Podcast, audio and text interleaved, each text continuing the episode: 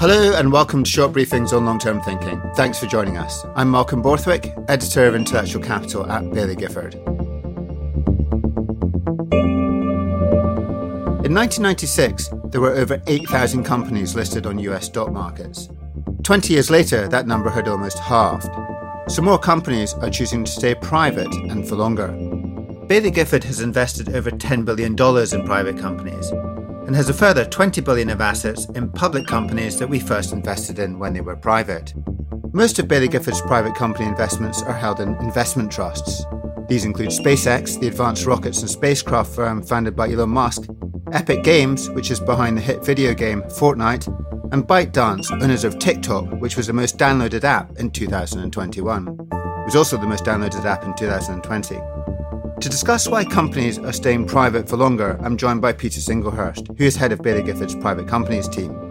But before we start the conversation, some important information. Please remember that as with all investments, your capital is at risk and your income is not guaranteed. And the risk of investing in private companies could be higher as these assets may be more difficult to buy and sell, so changes in their prices may be greater.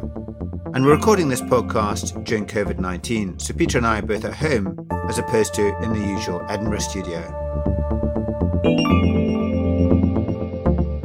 Peter, welcome to Short Briefings on Long-Term Thinking. Thanks for joining us.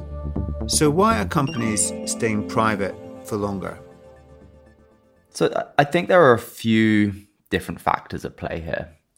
There are some very hard and tangible factors, particularly regulation.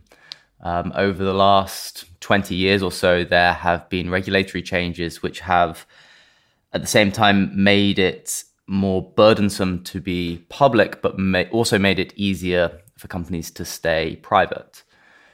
In addition to the availability of capital in the mid and later stages of the high growth private markets, I would sort of categorize those as the hard factors which are pushing companies to stay private for longer. But I actually don't think those are the most significant factors. I think that the more significant and perhaps less appreciated factors come down to the cultural perception of founders of the value of staying private versus going public. I think that what founders today increasingly realize is that by staying private longer, they derive focus, and from focus they get competitive advantage. Everything else being equal, they are able to build better businesses by staying private longer.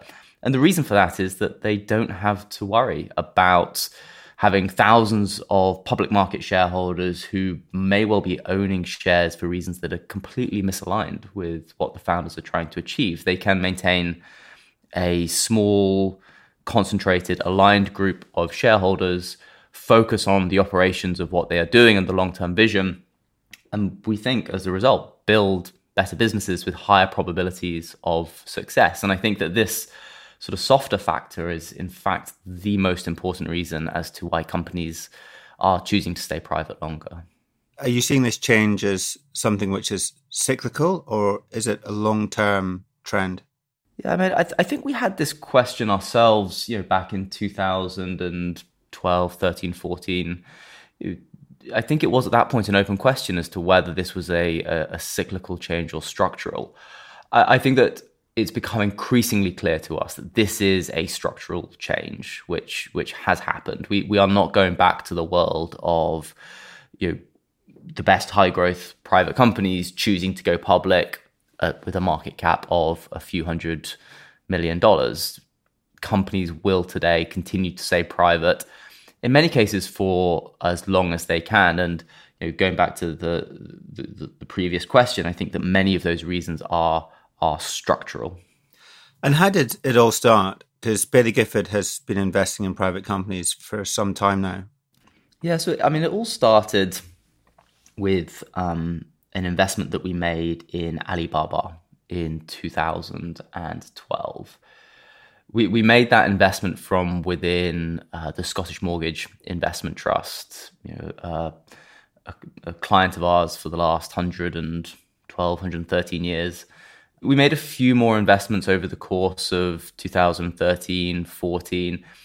And I think at that time, we didn't yet know whether these were going to be a series of sort of one-off investments, kind of almost anomalies of businesses that were staying private longer, or whether this was the start of something that was going to be a more profound change in the way in which companies were capitalizing themselves. But I think what we learned over the rest of the last decade was that, in fact, that was the start of this big change of companies staying private longer. And I think that we were, in many ways, fortunate to get off to a good start through the investment in Alibaba. And that was, you know, the start of what has gone on to become, you know, a meaningful area of investment for our clients, but also a very important way in which we start to get to know the next generation of companies that are increasingly forming the backbone of many of our public market mandates as well.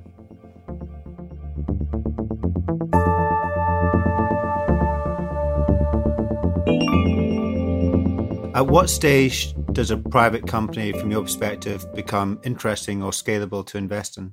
So there are two criteria that we use here. And we try to think about it philosophically rather than quantitatively. So the two questions we ask ourselves are, firstly, do we have the analytical skill set to be able to tell whether or not this is a good business?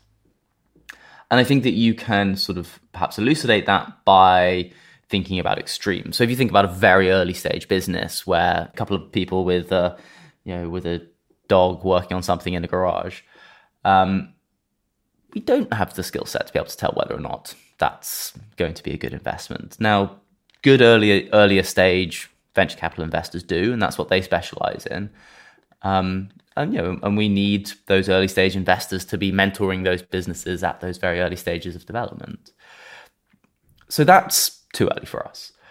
But if you can start to have a meaningful conversation about a company's business model, about the management team's track record in executing, if you can talk about a business's competitive advantage and the scale of their addressable market, well, then these are the factors that we've been analysing for 100 years as an organisation.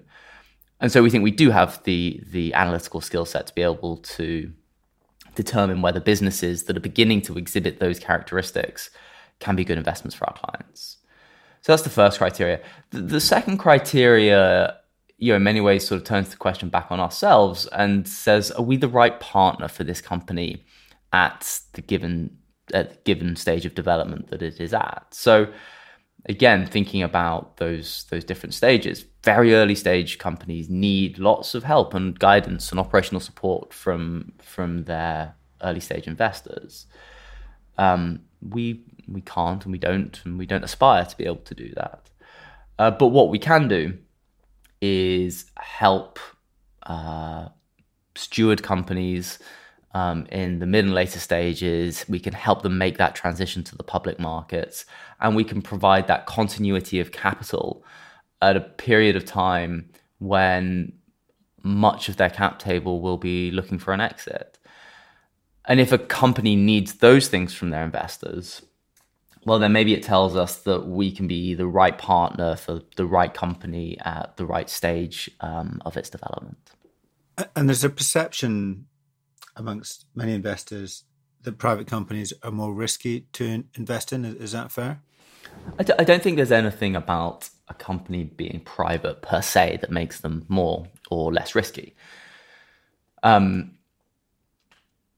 Yes, arguably, if you're talking about a very early stage business that has an unproven product, those companies probably are more risky.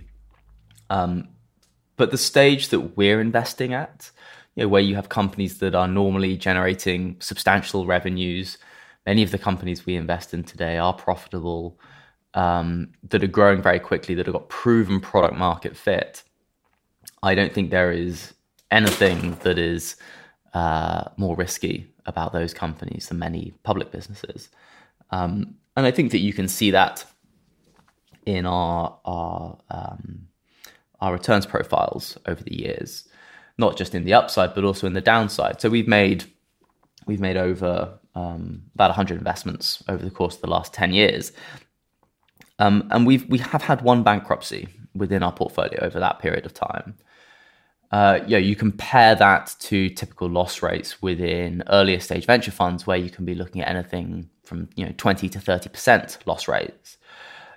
Frankly, when we first started off on this journey, I think we thought we were going to have higher loss rates than we have done. So do you think too much has made the difference between private and public companies, and at the end of the day, you're just looking for great long-term opportunities? Yeah, I think that's exactly right. I think that it's to the detriment of companies, it's to the detriment of end asset owners, that the financial world pretends that there is a meaningful difference between private and public companies. I really don't believe that there are meaningful differences. There are differences in terms of how you source businesses. There are differences in terms of the relationships that you can have with companies, which are often much closer when companies are private. But I don't think there's any difference in terms of the qualities of companies and the ability to create returns for your clients. And so the sort of the journey that we've been on for the last 10 years has been about trying to break down this artificial divide between private and public companies, because we believe that that is in the interest of our clients, and we think that it's in the interest of the companies that we're backing as well.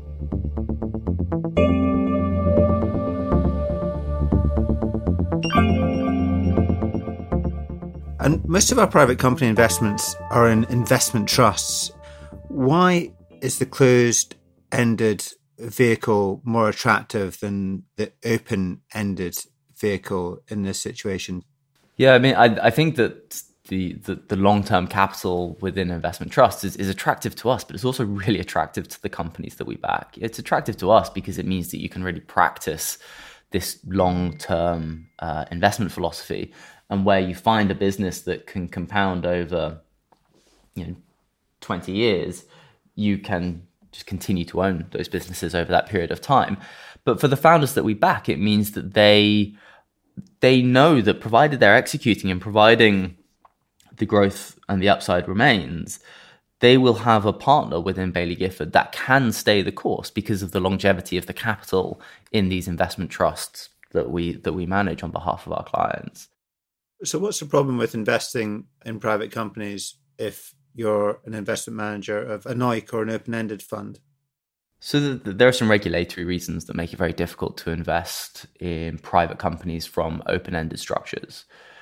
And in many ways, I think that those regulations are right. You are mixing, you're investing in a highly illiquid asset class when you invest in a private company, and you need to have a structure that is appropriate for that, but you also need to have an audience that really understands that. OEICs are open-ended structures, and so you have this mismatch between the liquidity of the instrument that you own, which is completely illiquid, and the open-ended nature of the vehicle, which is open-ended and liquid. And I think that mixing those two it's not appropriate, which is why we've always used investment trust structures and other structures that are suitable for the realities of the liquidity of private companies. So the problem can be within an open-ended fund is that you become a forced seller, but you can't always sell because of the liquidity. Yeah, I think that's broadly right. But it works the other way as well, because you can't build the positions. If your open-ended fund grows, you can deploy fresh capital equally across the public assets, but you can't readily just deploy into the private companies. You can only invest in private companies when they're raising capital, or if there happens to be some secondary liquidity. And so the process of bringing new capital into an open-ended fund where you have private companies is dilutive. And if the client base of the OEIC doesn't understand that, well, then that's not in the interest of the existing clients, because you're diluting their holdings within of those private holdings.